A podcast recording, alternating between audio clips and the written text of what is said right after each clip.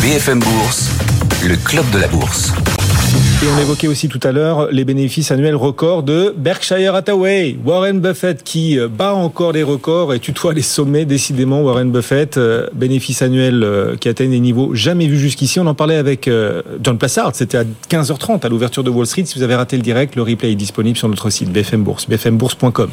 Et quel potentiel d'ailleurs pour la suite? Comment investir pour la suite sur les marchés? On va essayer de vous apporter un coup d'avance grâce à nos expertes du club, Valentine Henouz et Amandine Gérard ce soir. Bonsoir à toutes les deux. Bonsoir. Amandine Gérard est présidente de la financière de l'Arc, Valentine Henouz, responsable de la stratégie de taux d'Amundi Institute. On est ravis de vous retrouver. Euh, et d'abord peut-être cette question pour euh, ouvrir, entamer euh, les débats avant de parler des grands enjeux de la semaine. Est-ce que vous êtes à l'aise avec les niveaux actuels de marché Amandine, le CAC 40, oui, recule un peu aujourd'hui, mais rien de méchant, on est toujours proche des 8000 proche des 8000 points. Est-ce que vous êtes à l'aise avec les niveaux actuels? Alors nous ne sommes pas mal à l'aise, nous sommes conservateurs. Euh, on a effectué pas mal d'arbitrage depuis une dizaine de jours en prenant une vision un peu plus prudente de nos portefeuilles. C'est contre-intuitif sur les marchés puisque c'est plutôt des valeurs euh, euh, qui n'ont pas le vent en poupe en ce, en ce moment et je pense notamment euh, à des valeurs comme Pernod Ricard ou Rémi Cointreau, mais qui pour nous en termes de valorisation atteignent un niveau plancher. Qui plus est, on a un nouvel an en Chine pour lequel on va commencer à avoir les premiers chiffres et donc en fait on approche une, on, pardon, on, adopte une approche un peu plus conservatrice, à savoir qu'on reste investi, donc on a un niveau d'exposition exposition action qui est quand même relativement élevée, mais avec des valeurs euh, plus bon père de famille pour rejoindre Berkshire Hathaway. Ah oui, plus bon père. Pourquoi? C'est un signe de, de prudence enfin, vous, passez en profil défensif en quelque sorte face, euh, face au marché et au niveau actuel du CAC. C'est une façon de nous dire peut-être que le marché n'est pas surévalué, mais il est peut-être temps de revenir sur des valeurs un peu en retard quand même oui, alors, de rotation, on va dire, mais c'est surtout parce qu'en l'espace de six semaines, alors de manière plus générale, et puis nous avons également des valeurs américaines, euh, on a engrangé une performance euh, qui est, euh, somme toute, presque celle de nos objectifs annuels sur les profits dynamiques. Après une année 2023 qui était aussi très bonne, donc oui, ça pousse à la prudence, je ne vais pas vous dire le contraire. Qui plus est, on approche du Super Tuesday. Euh, donc en fait, on n'est pas inquiet sur les marchés, mais on anticipe un retour de la volatilité court terme. Donc de ce fait, on est plus à l'aise avec euh, des valeurs bon père de famille. C'est une bonne nouvelle, hein, ce scepticisme. Les marchés ont un potentiel de hausse durable lorsque la hausse se fait dans le doute et le scepticisme. Vous avez le sentiment, Valentine, que les records récents de marché, ils ont été atteints dans le scepticisme ou au contraire, il y a, y a un début de signe d'euphorie dans le marché là? Alors, ce, rebond hein, sur, les marchés, pour moi, ont été portés par le, le, fait que les banques centrales allaient baisser leurs taux, par le fait qu'on était confiant sur la trajectoire d'inflation qui allait baisser fortement euh, cette année et qu'on allait démarrer le cycle de baisse de taux. Donc on voit depuis le début de l'année qu'on a sur les marchés de taux, ben, qu'on est un peu moins confiant sur le nombre de baisses de taux. Hein. On était à 6-7, aujourd'hui on est plus à 3-4 baisses de taux sur la Fed pour cette année. Puis on n'attend pas une baisse de taux dès le mois de mars, il hein. faut se rappeler, fin de l'année, on est plus sur le mois de juin maintenant, mais on n'a pas changé cette idée que la Fed allait démarrer cette année son cycle de baisse de taux. Donc tant qu'on est sur cette narrative, cela va porter les marchés. Même s'il y aurait non plus six hausses de taux, mais peut-être que trois ou quatre. Exactement, parce que l'idée reste la même, c'est que cette inflation baisse, ce sera plus un sujet, et la Fed va pouvoir commencer à baisser ses taux et réduire ce risque que ces taux réels élevés font peser sur l'économie. Donc ça, c'est quelque chose qui est très très positif pour les actifs risqués. Et tant qu'on reste sur cette idée, euh, ça, cela porte les actifs euh, risqués, que ce soit le crédit ou que ce soit les actions. C'est pour moi aujourd'hui ce qui est très important à suivre après bah, les résultats, parce que cette période de résultats est maintenant euh, arrive à terme, c'est de suivre l'inflation et comment et surtout la Fed va réagir face à cette inflation qui est quand même un peu plus persistante que ce à quoi on s'attendait. Si on regarde l'inflation, alors sur les trois derniers mois, on voit que ça commence à repartir légèrement à la hausse aux États-Unis. Alors Évidemment, le chiffre du mois de janvier, on en a déjà beaucoup discuté, ça peut être porté par des effets saisonniers, etc. L'indice PCE sera publié jeudi aux États-Unis. Exactement. Et ce chiffre va être vraiment très très important. Et surtout, comment aussi la Fed va réagir à cette inflation plus persistante et aussi à la réaccélération qu'on voit sur le marché de l'emploi. Parce que les chiffres sur le marché de l'emploi qu'on avait pour le mois de, pour les derniers chiffres pour le mois de décembre étaient très très forts. On a vu une réaccélération, une réaccélération sur les salaires, le secteur des services qui tient très très bien. Donc à s'interroger si cet assouplissement qu'on a des conditions financières qu'on a ces derniers mois, est-ce que ça va pas reporter, de redonner une dynamique à l'activité économique, alors qu'on est tous hein, d'accord, on est tous sur un scénario, la croissance aux US va ralentir, l'inflation va ralentir et la Fed va commencer à baisser son cycle de taux. On a l'essentiel des investisseurs a ce scénario en tête quand même.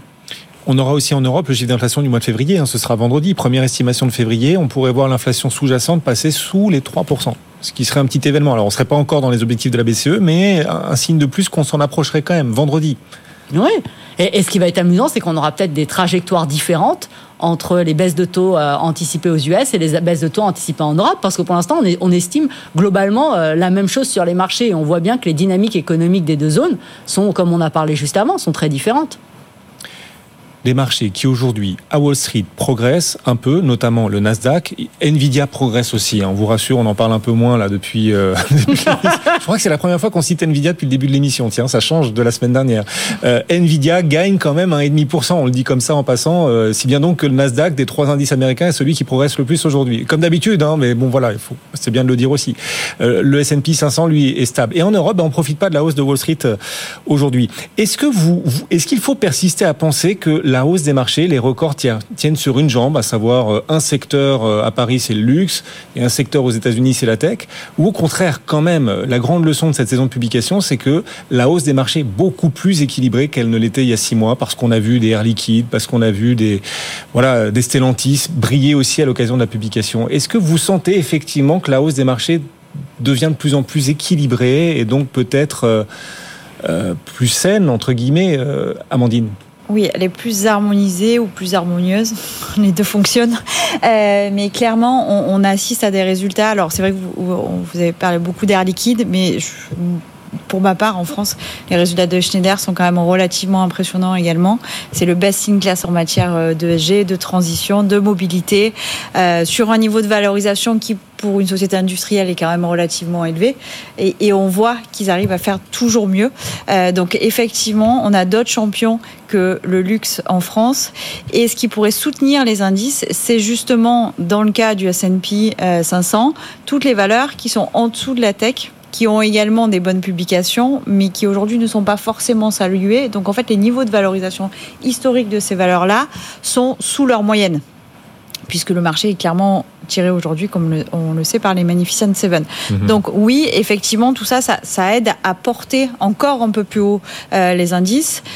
Et puis le, le vrai sujet également, c'est que le marché, le marché, les investisseurs dans leur ensemble achètent la rumeur entre guillemets. On, on sent bien euh, que voilà, l'approche est très directionnelle hein, sur euh, sur une tendance de ça y est, le, la hausse des taux est derrière nous et il nous faudrait pas un phénomène de réaccélération de l'inflation autour de l'été mmh. ou de la rentrée. Ça serait la réelle mauvaise surprise pour, pour les marchés et pour les investisseurs. Donc il y a, il y a un gros consensus qu'on suit beaucoup également. Ce sont les positions des hedge funds euh, et des fonds citiers. Et là, bon, on n'est pas très long, mais on est quand même relativement long action euh, sur les marchés pour, euh, pour ces fonds-là.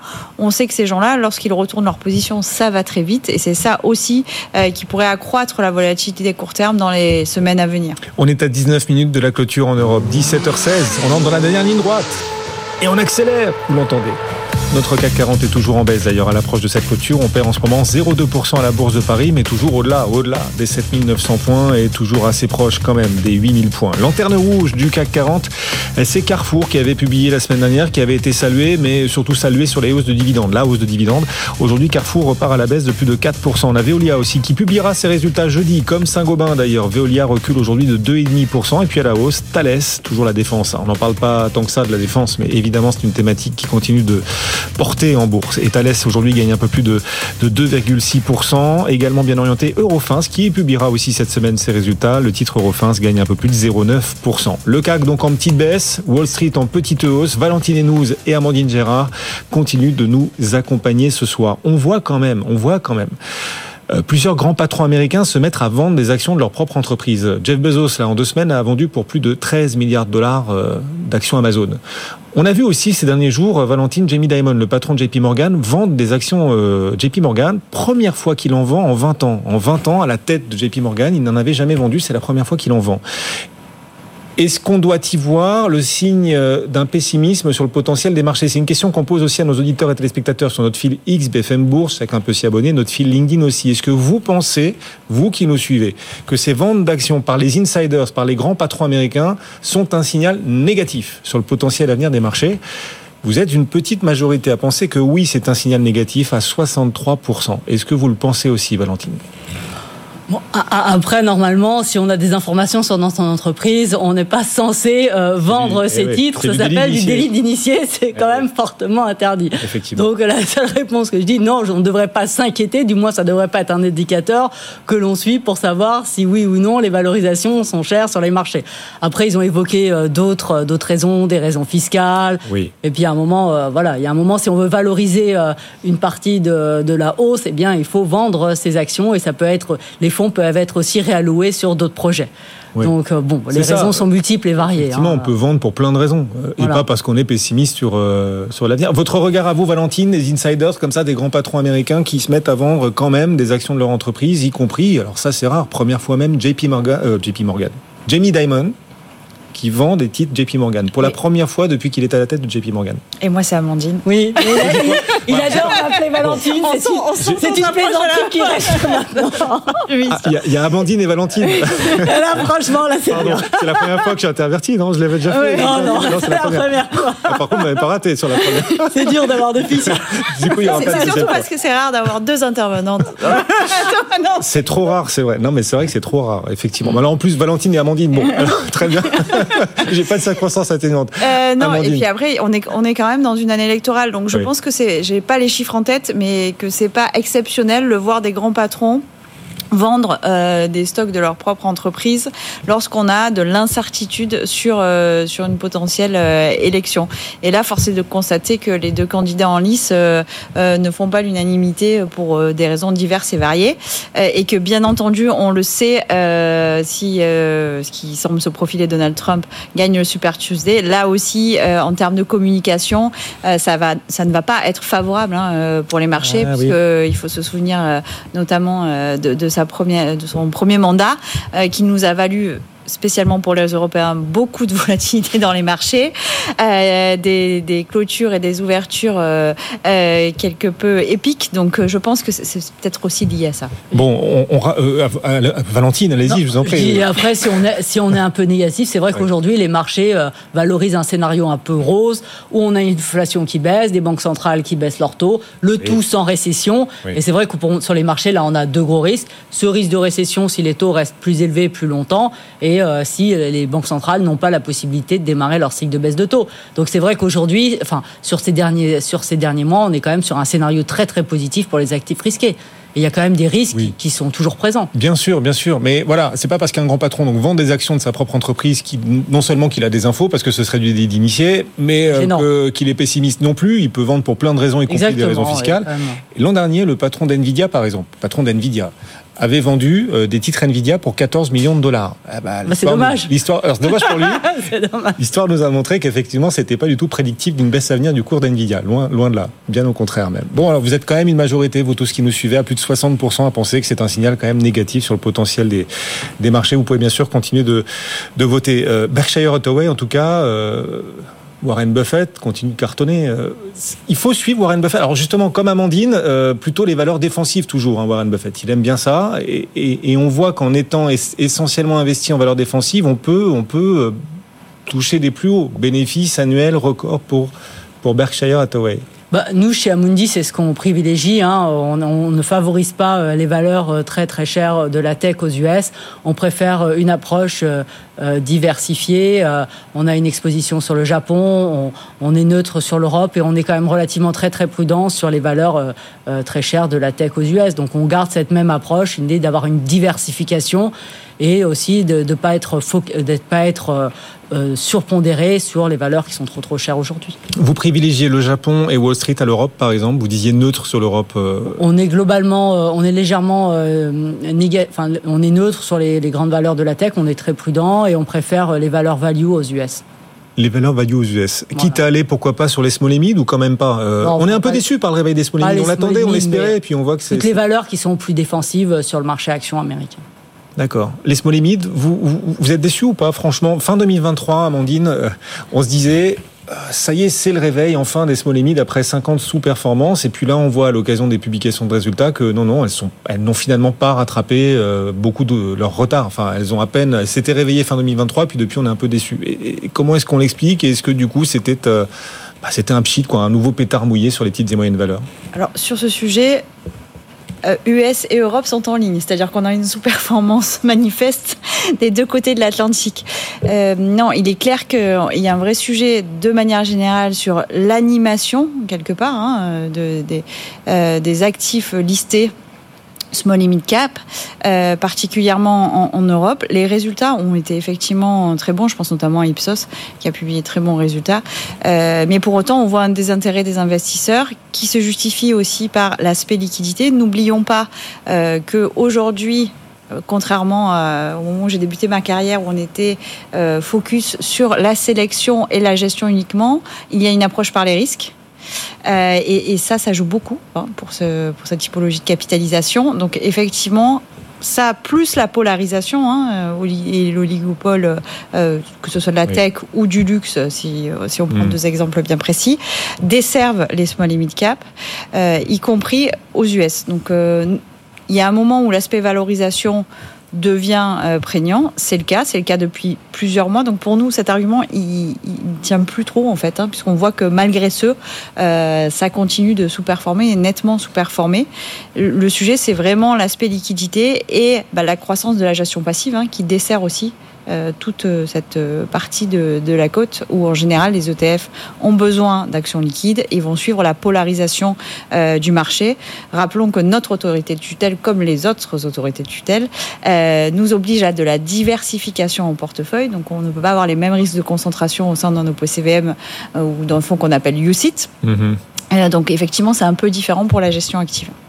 Oui, effectivement. Euh, et du coup, la planche de salut, elle viendra des, des fusions-acquisitions, par exemple, des opérations d'acquisition. Les, les retraits de cotes. Les retraits de cotes. Ouais. On en a vu quelques-uns en 2023 et euh, bah, des, des, familles hein, qui ne voient plus d'intérêt parce que ça coûte de l'argent aussi hein, d'être euh, en bourse, d'être coté en bourse. On a un vrai sujet aussi dans les fonds de, de private equity euh, sur la fameuse courbe J.